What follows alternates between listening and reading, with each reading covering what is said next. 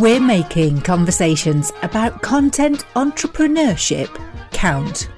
There's a thousand companies creating a thousand pieces of content a day about that topic that you pick. So you want to niche it down, and you can't niche it down too much to start with. And I want you to keep going down that rabbit hole, especially in B2B, and say, well, what can we do or what can we talk about to that audience that we can be the leading experts in the world at? It's a very audacious statement. But you have to go down that far because. Welcome back to Making Conversations Count. Now, I don't know where to start in introducing the guest for this show.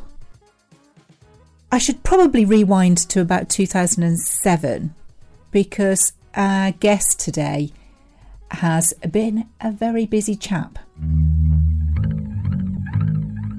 He started the Content Marketing Institute, went on to write several books, one of them most noted as Content Inc. He is the co founder and board member of the Orange Effect Foundation, which is dedicated to finding speech therapy and technology resources for children and families who need it the most. His latest venture is called The Tilt, and it has its own coin. More on that in the conversation later. But it's also been putting on Creator Economy Expo, which is where 500 or more fellow content creators come together and explore strategies, tactics, and tools because today's guest has coined a phrase content entrepreneurs. And of course, we all know as business owners that we need to be creating content in today's climate. So, without further ado, let me introduce to you fellow entrepreneur, speaker, author, and podcaster. It's Joe Pulizzi. I have Joe Pulizzi, who's kind of content superhero. How many books is it now? Seven? Seven books. I've been following it for a very long time. And I just love how you just tell it how it is. Where did Joe kind of come from? I started in business to business publishing in 2000 and found you know just lucky enough to land in the position of content marketing we used to do custom magazines for large b2b companies when i worked at this company and uh, started to going I, I had to go sell this thing to a lot of chief marketing officers and custom magazines and newsletters and then into blog posts and sponsored content whatever the case is and i would go in and talk to a chief marketing officer and i'd say do you do any custom publishing or do you know what custom publishing is or custom media or branded content, whatever? They were all the terms. And I'm like, nobody's paying attention to me. Like nobody gets, like if you say custom publishing to a chief marketing officer, they're already sleeping before you get out the word publishing. They're like, I don't care.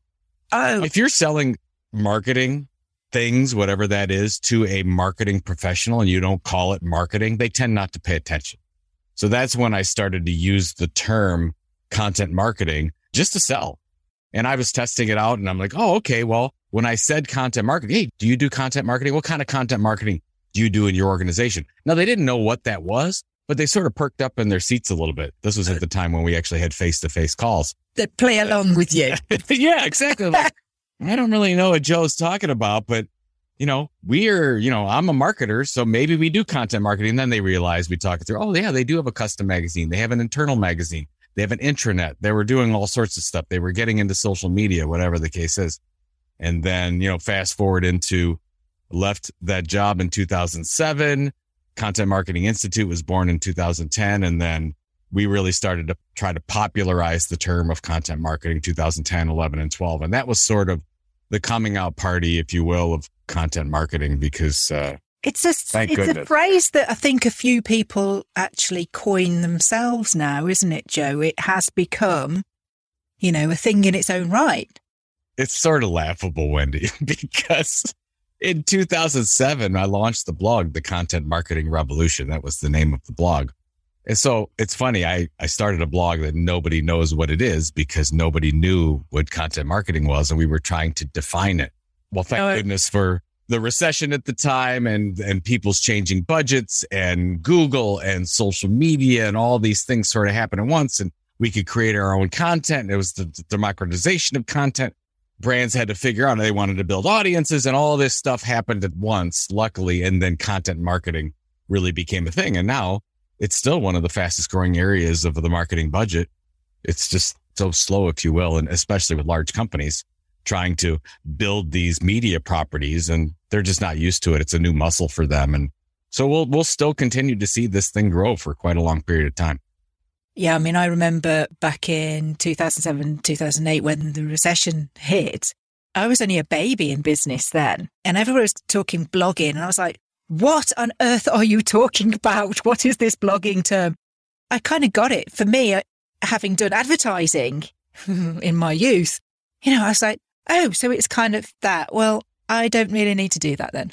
And I poo pooed it because mm-hmm. I didn't see the point of creating a blog to sit on the internet thinking that, that then people were saying, oh, well, unless you spend thousands of pounds, you know, you're, nobody's ever going to find it. So unless you're then telling everybody about it, and I thought, well, I'd rather just have a conversation and then mm. point them to it after the fact rather than mm. lead with it. So it's interesting for me that you know, in the, I don't know, 30 odd years of being in the business that things just take on new names.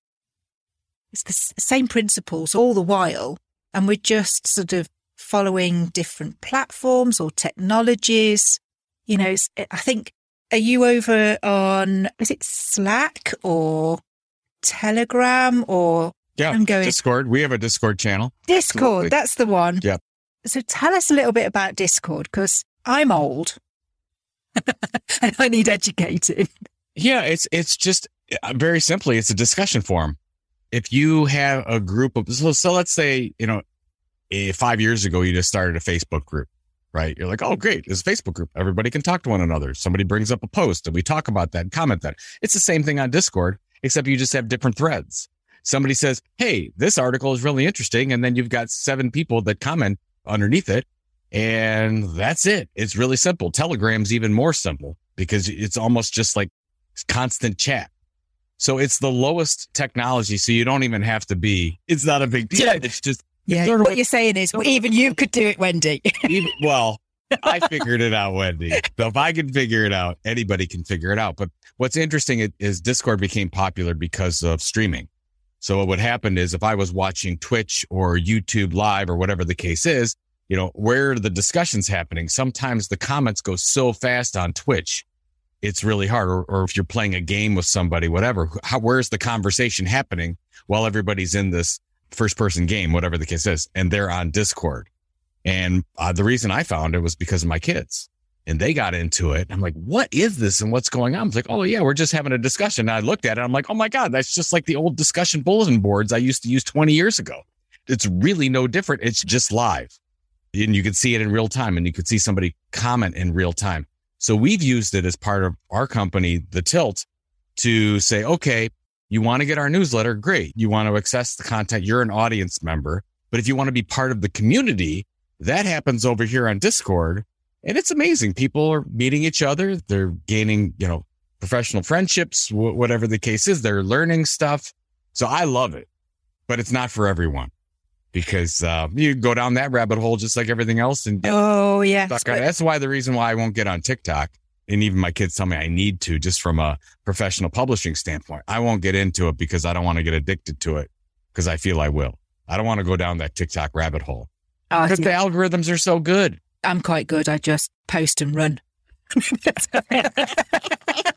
well, then I guess it's okay if you do that, if you do it yeah. that way, but it's but, amazing but equally, you know, if you, it's like lots of things, isn't it? If you don't fully understand it, then how can you really leverage the most out of it? So we, have all learned that content marketing is something that we need to be doing, you know, to be answering the frequently asked questions or, to, you know, to give some insight or behind the scenes or, you know, personality behind the brand. How should we go on? There's so many areas that you can create content around in a business. And there are lots of different channels for you to be able to broadcast that, that there are different pieces of content that go to different platforms. if you don't fully understand them, are you really putting the right thing out there? Which is why not much happens. Exactly. Well, yeah, I mean, that's a great point. Most companies, and I, you know, I used to work with like Fortune 500 companies. So they have billion dollar budgets and they're basically creating content and sending it on every platform and seeing no results. They're just, oh, oh, great. We can do Twitter and we can do Facebook and we can do LinkedIn and we can do Snap and we can do all these things. So let's just let's throw content out there and see what happens. That's not content marketing. Content marketing is about the idea that I want to actually build a direct relationship with an audience member. And hopefully, if they begin to know, like, and trust us because of that, they'll buy more stuff. Well, how do you build that direct relationship? You send that audience member. Well, first of all, they have to opt in to getting your content, an e-newsletter, a blog post, a podcast, whatever. And then they do that and you deliver valuable information consistently over time. And then hopefully that turns into a relationship and there's some kind of commerce that, that happens there. Most don't do that right. They don't choose to be great on one platform. They don't choose a content niche that they actually can differentiate themselves and, and cut through all the clutter. But I was talking with somebody, this was a couple months ago, chief marketing officer, and they said, well, why content marketing? And I said, you don't have to do content marketing. But if we all started from zero today, you would just say, okay, I don't want to create something amazing for my audience and or a group of people and build an audience. Who's out there do I'll wait till somebody builds their own audience and then I'll go ahead and interrupt that relationship with an ad. Hmm. so that's the thinking, right? So we do advertising today. And by the way, advertising is very effective. But if you had to start at zero and figured you wouldn't say, no, I want to go interrupt a bunch of people with my ads. You would say, oh, well, let's create our own channel. Let's create something that's amazing for them and and solve their pain points on an ongoing basis. There where they begin to know, like, and trust us. And then when they do that, they'll buy anything from us. It's just a better way. It's like marketing without sales. Like if you do it really right, you know, you've got this wonderful relationship instead of this, this temporary thing where, Hey, it's nine ninety nine. Come on, get it. or where to throw enough in front of them. So that's the thinking on that. But th- it's not that advertising is wrong or content marketing is right. There's just different ways to do it. So, a lot of listeners uh, to the show are in business or looking to get into business, and they're needing to reach out to other businesses. There's a, a real tilt towards B2B. If you had to start from zero, say you hadn't got the tilt, you hadn't got Content Inc., you know, sure. where would you start in trying to reach people? Well, the first thing you do is you don't start, you think and you create a strategy about do some research about what makes the most sense. So the first thing is who's the audience you're trying to target. And this, by the way, always changes when you get more market information, but who are you're trying to target.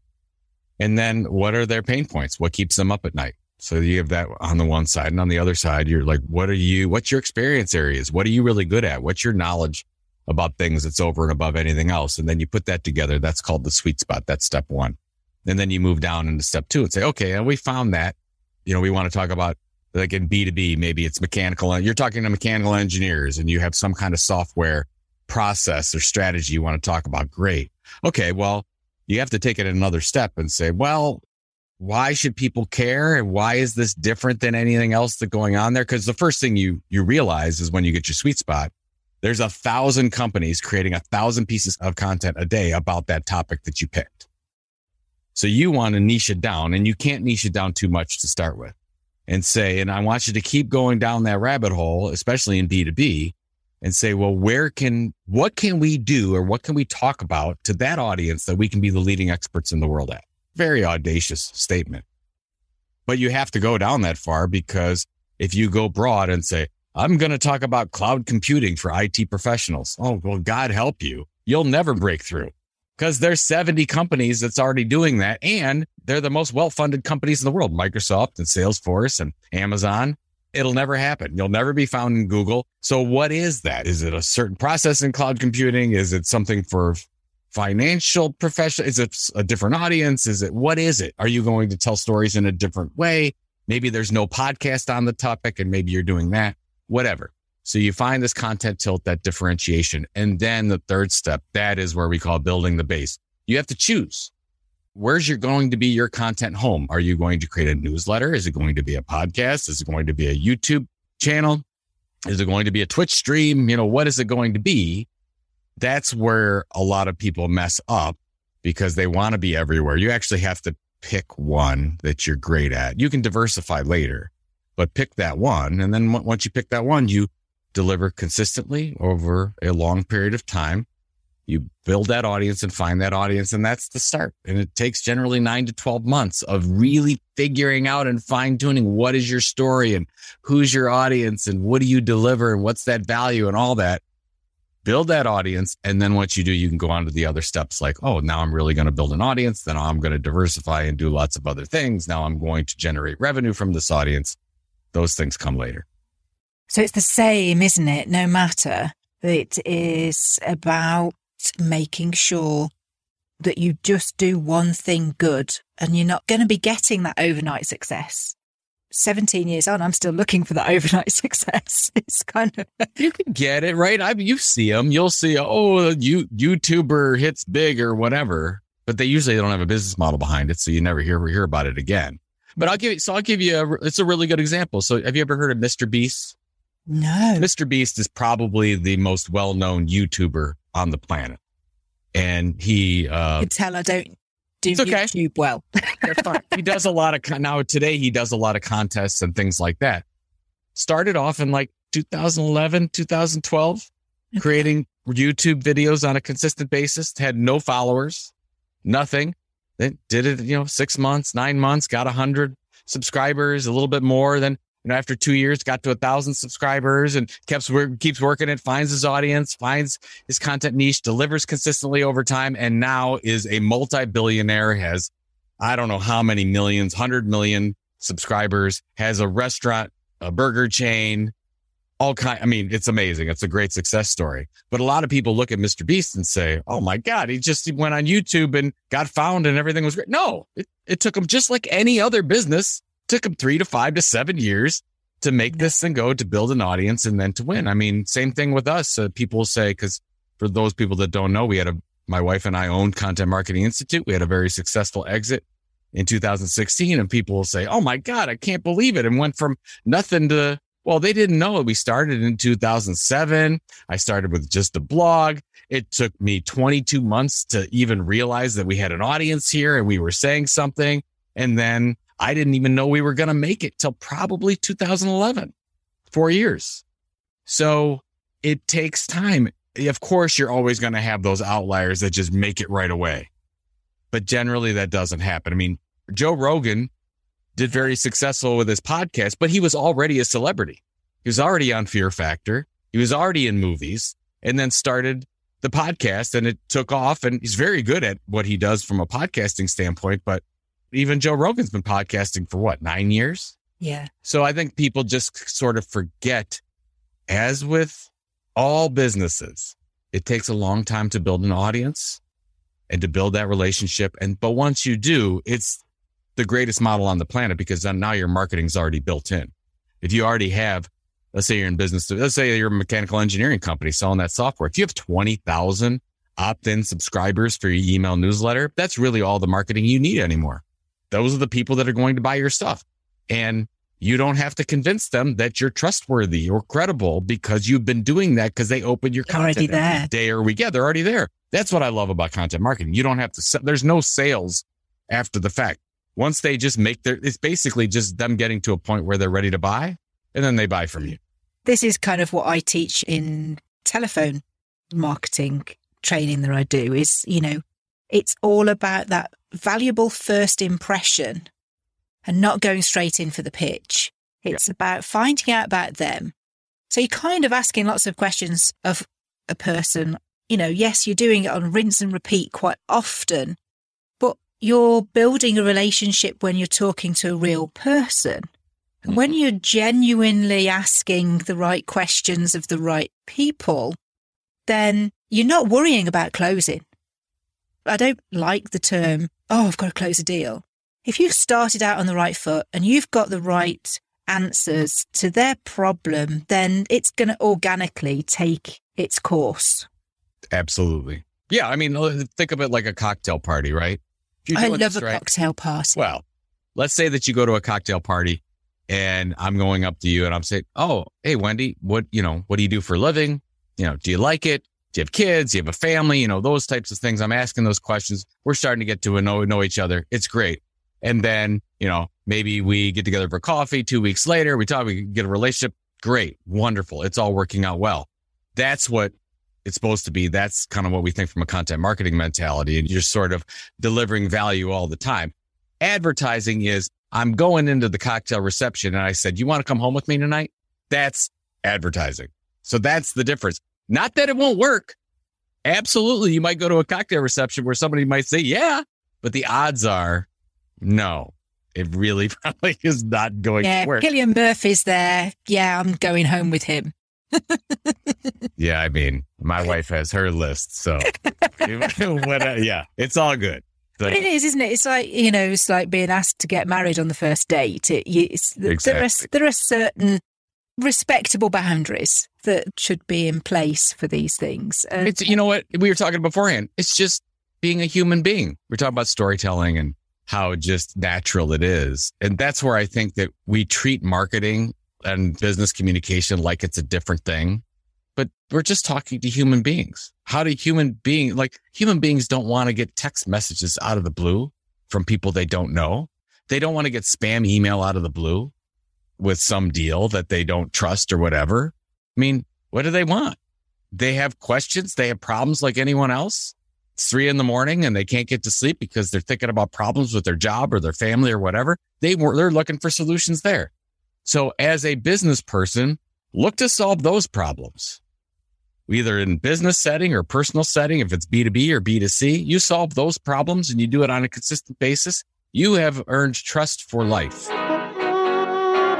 Being a business owner is definitely not for the faint hearted, that's for sure. You know, there's a lot of smoke and mirrors out there, isn't there? If you were to believe everything that you read, you know, it's uh, it's, it's, it's the work life balance lifestyle you've just touched on it yourself, you know, yourself and Pam. Mm-hmm. It 2007 to 2011? That's four years of you having to work together. And, you know, when there's two of you in the business, it's a family business. Gosh, that's a lot riding on it. You've got to have that true belief. Yes, true belief. And you've got to be a little bit crazy. And most entrepreneurs are a, you are a little bit crazy because you're audacious enough to think that you can create something out of nothing and actually build a business and knowing that the failure rate's pretty high. Within three years, half of businesses shut down that don't make it. That's just within three years. That's horrible. You know, within, I think it's something like within seven to 10 years, only one in 10 of those businesses are still going. Oh my God. But if you stick with it, and that's, that's the opportunity too, because so many people give up and they don't realize that this is a marathon and not a sprint. Because one day, as you said before, you'll be, you're on top of the world you think this is the greatest day of my life. I'm so glad I started a business. And the next day you're like, what did I do? Like, this is horrible. I'm an idiot. Why did I start a business? Why didn't I leave a secure job with benefits or whatever? And it just goes back and forth all the time. And it's just, it's very challenging. That's why my heart goes out to any entrepreneur and business owner. I was talking because you've taken a risk. Yeah, go ahead. The other day, and they're saying, you know, you've got the front door and you've got the back door if you're in business for yourself and you're thinking about the back door, which is kind of your plan B, it isn't looking very good for you because what you're actually doing is you're already kind of heading that way because that's where your energy's going, isn't it? Yes. So if you're an entrepreneur, it's front door only. Front door only. Yeah. Which I thought was quite a good way of looking at it.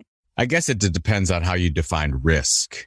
I mean, when I left, my pretty good job in 2007, there a lot of people came up to me and said, Oh, I can't believe you're risking that. You're giving up benefits and whatever. And I'm like, well, today, what's more risky? You know, me putting all my energy into somebody else's strategy that I don't have any say over and they can fire me or lay me off at any time or actually going out and doing something and having full, at least as much control as you possibly can over this entity I feel like the risky thing is to leave it up to somebody else where I have no say. It's almost like it's the same thing with stocks, right?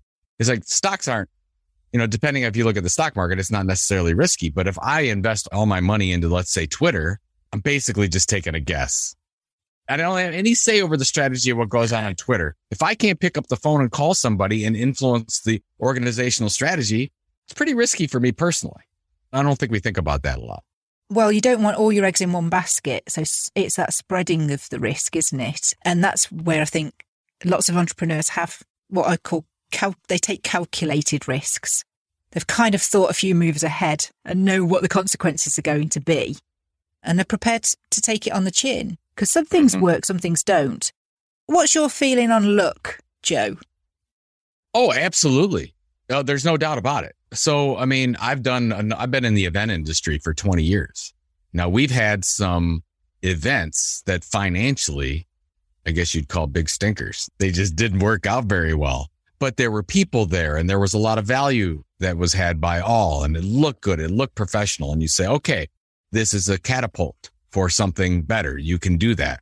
I mean, I, there's no doubt about it. I mean, you mentioned, okay, well, Joe's, he's launched four businesses and he's got seven books and he's done all these different things and great, but I've failed way more times than I've succeeded. It's just that people, that, that just doesn't go on my bio. I probably should just, Joe was completely broke and maxed out his credit cards and didn't know what to do in 2009 and was considering going back to working at a job because I couldn't did. take it anymore and felt like a failure. I mean, people just don't talk about that stuff. Nobody knows about that stuff until after the fact and everything happened and it was great and it worked out. And now I can go back and tell that story and, you know, it can be. Yeah, it's like homeless. Others. Homeless to Harvard, isn't it? You know, it's, you can tell the feel good story, you know, once you're feeling good about it. But I know certainly in 2009, I was working part time because my business was new. Everything collapsed a bit like it did it when Corona hit. Mm-hmm. So it's sort of make do, mend, do what you need to do. When you've got a family, you've still got bills to pay, you do all of that. But actually, what that journey took me on, I've taken as part of my story. So my banners, you'll see me out walking the dogs those dogs have come about as a direct result of working for that millionaire because okay. they were his dogs and from his line. So I was taken on as part of the family and they became my family. That's part of my story, you know. So I couldn't have those dogs if I was out working for somebody else. Mm-hmm. Working from home allows me to just go, you need to go now? What? Oh, come on then and mm-hmm. take a break, you know. So sometimes some of those hard luck elements, I think it's about three, four years ago, I was several thousand pound in debt and I'd got 28p in my purse and I was sat in a mental health first aider training course to try and sort of give myself some some bolster around dealing with clients.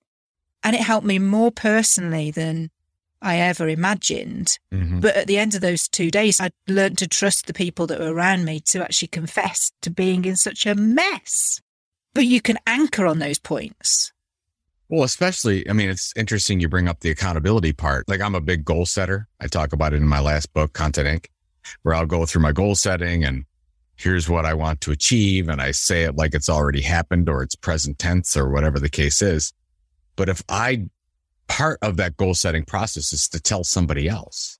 If you keep it just within, you have nobody coming back and say, how's that going? I mean, that's big. Obviously, if you ever do look at a 12 step program, it's the same thing. You know, you have, you have somebody that's helping you through that you're talking through. It's the same thing for entrepreneurs. Same thing for business. You set a goal, you need at least one person. And that's why whether, whether it's, we, we call a mixed group here or a mentorship group that you get into, it's very important. I have one that I'm in for content creators, for like media professionals like I am. And we're all going through the same issues and we're talking about finances and they're going through this. We're all going through the same issues together. Yeah. But t- having that accountability is really, really important because it's really a motivational factor. You know, you're not alone and you can do this and, and keeps you focused. Now, you mentioned the tilt. You mentioned your content entrepreneurs, I think it is, isn't it? That's right. That's what we're pushing that term content yeah. entrepreneur as a, as a different kind of entrepreneur. So tell me a little bit more about that program because I could have glimpsed it and I thought, oh, this has changed since I last checked in on this. So what's the purpose behind that slight shift? Yeah, I mean, uh, t- to be honest, you know, we sold the company in 17. I took a sabbatical year, 18, one of the greatest years of my life. It was fantastic. And then I started writing mystery novels frankly, I, because I, I, I wanted to do it. I wanted to do something different and challenging. And the other thing is my wife sort of challenged me because she'd never read any of my other books before. And I asked her, why didn't you read any of my other books? And she said, well, if you, if you write something interesting, I'll read it. I'm like, oh, we go in there. Is that what we're doing? So I said, okay, I'm going to like, and so her favorite type of book is a mystery thriller novel. So I went ahead and wrote that, worked through the whole process. Well, most difficult thing I've ever done in my career, but published in 19. And then we had a kickoff party on March 8th of 2020. Oh. And actually, yeah. So do the, you know, everybody knows yeah. the time. It was the right, the yeah. just at the before times. Mm-hmm. And then the next week, you know, everything in the United States shuts down as, as it did in most of the world. And so I'm like, okay, well, this is weird. What am I going to do? I'm not doing the book tour anymore. I'm not, you know, what am I going to, what am I going to do? I'm just going to hassle Start. The wife and say, have you read my book yet? Exactly. Well, she did love the book. She oh, loved good. it. It did, it, the, the book did fairly well. And it's called The Will to Die. If you like mystery thrillers, everybody will, will like it. But then I went into later in the year. I started as as my friends and my colleagues and some other people I knew were getting laid off of work uh, when we had that little recession go on, or they wanted to change what they were doing and they wanted to leave corporate environment, which has happened as well. They were asking me about my 2015 book, Content Inc., which I rewrote in 21. And I'm like, oh, there's something here. There's something here about not content marketing, not where a larger business is trying to build an audience and monetize there's just something about this lone creator, this one person creating a blog, a podcast, a YouTube channel, whatever, and building a business off of that. I, of course, I have a little bit of history with that. I've been doing it for 20 years. We were very successful. I have a seven step process that you go through the whole thing. And I said, well, maybe that's my calling. Now that we we're in this pandemic, maybe we should get back into that. And I said, well, as long as I'm going to rewrite Content Inc. and do that whole thing again, I should just come out and help people even more. So then we said, okay, we're going to launch the tilt. The tilt became and is a two time per week newsletter for content creators for businesses trying to do this thing and build an audience and monetize an audience and become financially independent. We launched a creator coin, which is a cryptocurrency as well called Tilt Coin. That came out in March of 2021.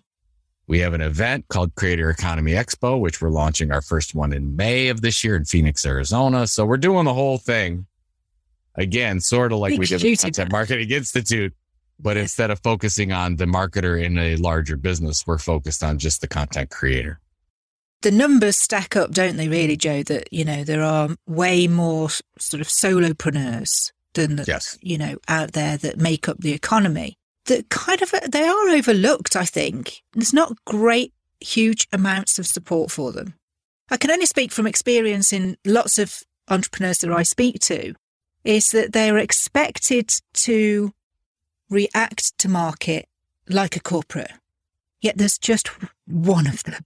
Yes. And they're trying to be all things and have a life and, you know, maybe be a mom or a dad. And that's, yeah, an, that's an awful lot of pressure, isn't it? Well, it's it's because you have to be you have so many things that you have to do. Like if you have a corporate job, you can focus on a few things around that corporate job. If you're an entrepreneur, you have to run the strategy, you have to run the marketing, you have to run the back office, you have to run human resources, you've got financial issues, you've got accounting issues, you've got legal issues. Yeah, don't forget to do the job.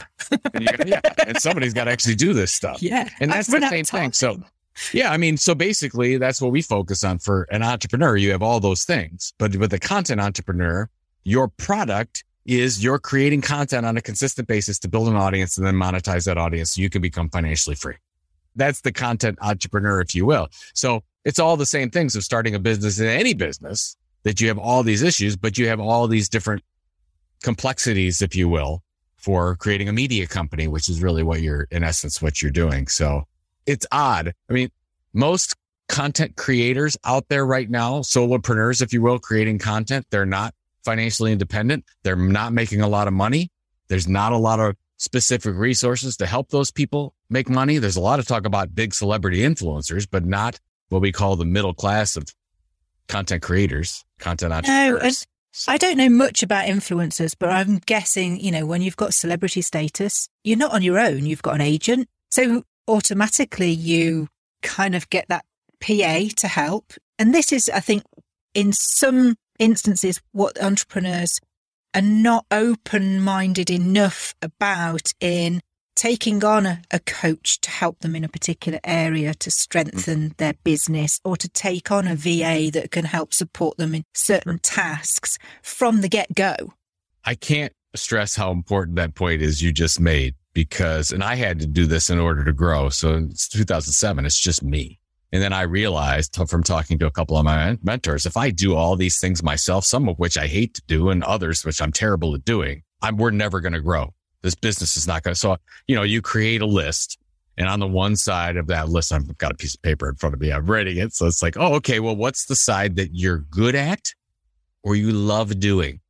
All the things in business. And you write those down. There's 15 things. Oh, I like to do I like to, you know, write articles, uh, attract people for marketing purpose. And I like to do spreadsheets and numbers or whatever you like to do. Great. And you're good at it. And then you got a whole other side that you're terrible at doing.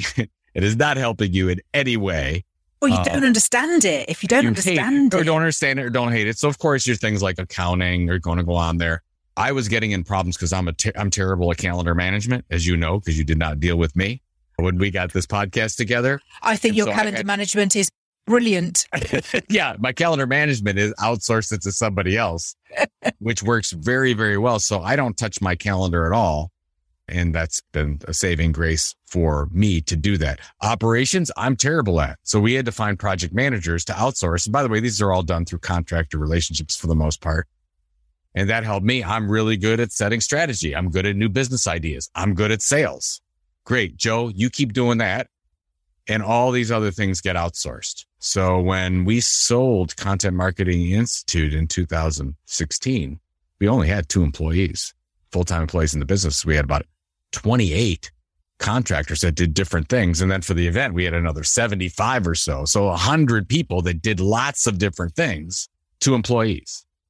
So again, it's a we different framework. Well, I think it's a smarter mentality it's less risky if you can do it. And of course, we want to make sure that we, every country is a little bit different legally. So make sure that you've there's a number of hours that contractors can work and whatnot. But I don't want to be beholden to somebody full time on benefits if I don't have to as a business owner. Not that we're trying to get around something. Not, I'm just saying yeah, that's a lot to take on yeah. as a small business. So uh, we'll always, we always start people with like five to 10 hours a week relationships and see how it goes. Everything's a test run. I never go out with a formal job description and say, Oh, here's the job. And you're making a hundred thousand dollars US a year or whatever the case is. We don't do any of that. We'll do, here's the project we need done, or here's the task we need done. And if they do that really well, then we'll go ahead and say, well, here's another one and another one. And that's what we did. And we grew this wonderful family and team and everybody loved it. And, and there's no reason why that can't happen. It's just yeah. to your point, a different mentality. And I think even as a deliverer, as a contractor, you want to just do your uh, very, very best because it's your own reputation. It's not, right. It's a slightly different relationship. Projects are different depending on what it is that you do. But, you know, if you can deliver half a dozen projects through a week, gosh, that makes it for a, quite a diverse week. Whereas the idea of doing nine o'clock Monday morning till five o'clock on Friday, mm. doing the same thing all week, I think it affects your productivity as well. Absolutely. I mean, that's one of the reasons why I love having a business because every day you're working on a different project and you're not doing the same thing over. And the other thing you got to realize is you're a business owner, but so is all the contractors are all business owners. At one time, we might be working with a hundred different businesses of one for the most part coming together. I think it's very exciting. And people don't realize that, you know, it's, it's the solopreneurs, if you will, that are basically running the world when it comes to business. That's the majority of businesses are these small businesses. And we think about the Amazons and the Intels and the AMDs and the whatever Teslas that are so big today. It's fine, but it's really everybody else that is, is making things happen. And, and I think where all the creativity is happening, and that's where the excitement is happening. So, but I'm biased. It's not that you can't be happy in a nine to five job. It's just not for me. No, and you know, I'd quite happily interview Elon anytime. Oh yes, you know, I, I, would I would clear my diary for him. yeah, I'm not going to say Elon. I'd be. I don't know why anybody's working for you. Nobody wants to work a nine to five job for you. So. No, and, and the time zone, I don't know what the time zone is on Mars. So, you know, we, we probably need to check yeah, that first. exactly. We're going to carry on that conversation in just a moment. But first, let me tell you about my Power Up programme. An hour and a half with me and accountability later. It's by no means ever going to fix everything. But what it will do is it will allow us to find one area that's a key priority for you to implement straight away into your business and allow you to just see the other areas that you need work on. It's a great stepping stone into the 12 week building block program. Just book a chin wag, let's have a natter, and let's see how I can help you. What's new, Wendy Woo? Well, I'm going to give you a tip around the content that Joe and I were talking about today. Now, of course, having conversations is not just about having a list of people that you want to talk to and having a special reason. I would say write down the two or three things that you think are going to be the most interesting to that person that you're going to speak to. It's not a script, they are just key pointers to keep you on track and remind you. It's worth mentioning these things because if you don't, you're going to remain the best kept secret. Well, Joe, honestly, you know, this is such a rich conversation because it's it's human, it's content, it's expectations, it's business, it's entrepreneur, it's all of those things. But I think we've got to the part of the show where I ask every guest that comes on if they can share with us that one conversation that they can recall that if that created a turning point for them and what happened next. Oh, well, the one that just came into my head was we had a business model where we were trying to get going. This is 2009 in September. I was calling to basically get a sale that I thought was a done deal and the sale didn't go through. And we were, you know, well, my mom, what my family would call the bologna and ramen noodle years for us everything's perspective. The difference between Heinz beans and HP beans, we would. Yeah, it was something like that. Like we, you know, we didn't have a lot of credit card debt. There was a concern, didn't know if it was going to make it, all, all that kind of stuff. And I remember, I mean, I was, I walked outside and I just felt sorry for myself and I completely broke down and I said, what am I doing? This is horrible. I'm let my family down. This is the worst thing ever. And probably, you know, conversation with my wife and I was saying, uh, you know, I got to get my LinkedIn profile together because I've got to go out and find a job. And she said, you've always wanted to be an entrepreneur. You always wanted to launch this. And I know it's been a tough, you know, year or a couple weeks or whatever. She said, just stick with it a little bit longer. Don't make any rash decisions while you're in an emotional state and go through it. And maybe, you know, you know, just, just maybe talk to your audience, you know, see what's going on. Maybe you'll get some ideas. And I did that. I would, I'd go went through and I started to look at the email feedback that I was getting from our newsletter at the time. And they were saying things like, Oh, Joe, love the newsletter. Love your blog post. Uh, is there any content marketing training? Joe, love this, whatever. Is there an event for content marketers? So what I realized there is I had this idea of a product that was going to be the best product in the world that was terrible and financially it didn't work. And at the same time, I was ignoring all the great advice I was getting from the audience that I built that said, here's what I would like to buy from you, Joe, but you're not offering that. And I said, Oh my God, I can't believe it. Like, what is wrong with me? I'm trying to sell this thing that I think is great. And they're saying, so forget it. I just scrapped the other thing. And I said, okay, we are going to offer what our customers are asking for instead of forcing something. So that's when we renamed the company Content Marketing Institute. We launched Chief Content Officer magazine. We launched Content Marketing World, the event. We had the blog that we, you know, moved my personal blog into the Content Marketing Institute blog and basically knew within nine months that this thing was going to make it. Content Marketing World came out in 2011. We were hoping for 100, 150 people. We ended up getting 600. That event turned into a 4,000 person event. So anyways, there's a couple things. First of all, you know, patience. Don't make any rash decisions while you're emotional. But the biggest thing is listen to your audience, listen to your customers. Sometimes we get so focused on selling what we want to sell. We don't realize that maybe we shouldn't be selling them. Maybe we should be selling something else. And, you know, that's why we, as they say, you have two ears and one mouth. You know, you, you want to make sure that you listen more than you talk. And, uh, and that's what we did. And luckily it all worked out. So very emotional times though. I'll tell you that, Wendy.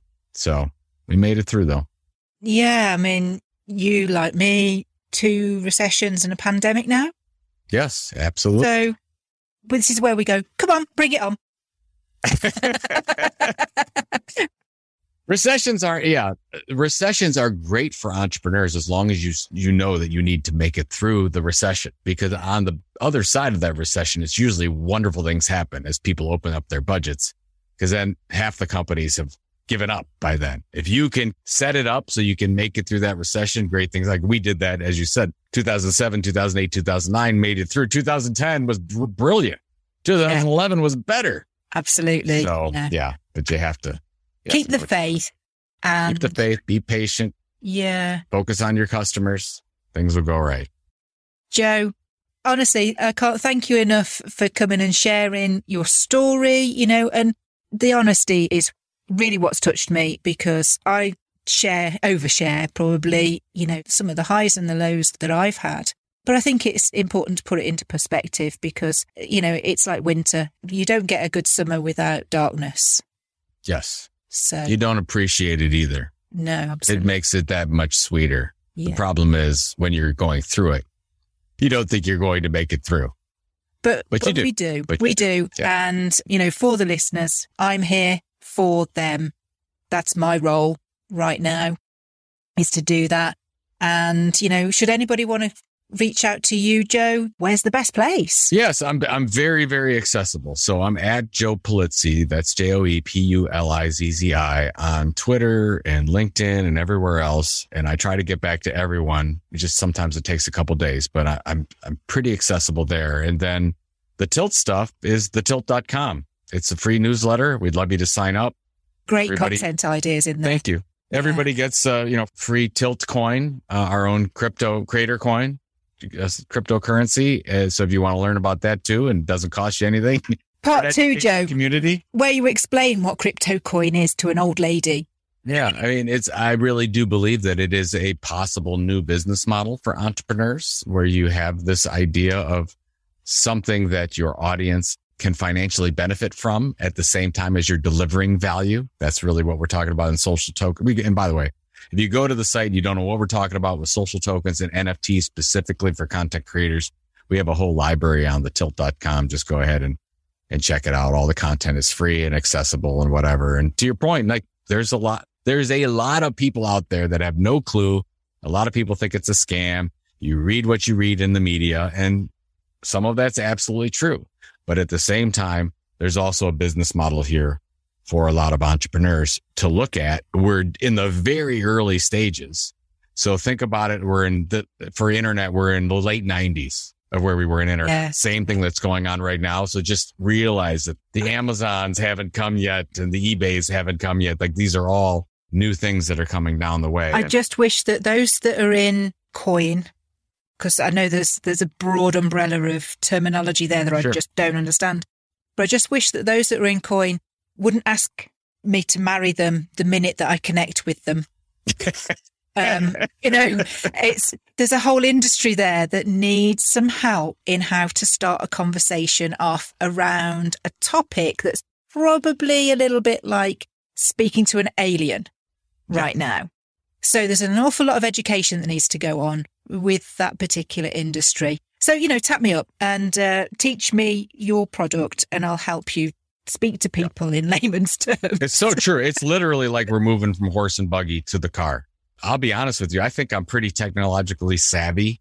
For my kids would not agree with that, but I think I am. And it took me six to nine months to really get my arms around some of this stuff like Bitcoin and Ethereum, and then what that means for entrepreneurs and what we need to think about, diversification and those types of things. So now is the time to educate and to just figure it out and read some articles and, and understand that this thing is coming. And then you'll have some good education behind you. So you won't get, you know, into some situations where you shouldn't with this stuff. Yeah. So there you go. So, but good. But thank you for the time. It's been lovely. So, Joe, thank you so much. It's been an absolute pleasure. And we'll, I'll look forward to talking to you again soon. Oh, I do hope so. I promised you a great chat. And goodness, didn't we get into making conversations about content entrepreneurship count? Gosh, there's such a lot changing in the landscape out there in terms of where we have our conversations and how we start them. Of course, I'm always going to want to encourage you to pick up the phone. All my details are on the dedicated website, all the makingconversationscount.com. Next time, we've got a guest coming on who, quite honestly, could have written the screenplay for the movie The Founder. If you've watched it, that's a big clue to some of the conversation next time. Make sure you follow us on the apps that you're listening from. Please drop us a review. We love to hear that and pass your comments on to the guests. And of course, the team just lifts us up. But join us next time where we'll be making conversations about discernible deeds count. June Martino, the icon. Everyone knew who she was in the area when I met her. And she's staring at me. I'm going, doo, doo, doo. But I realized I just asked her a question no one ever asked her before. Everyone wanted to know what happened. And when she spoke, it made the hair stand up on the back of my neck. I still remember what she said, the way she said it.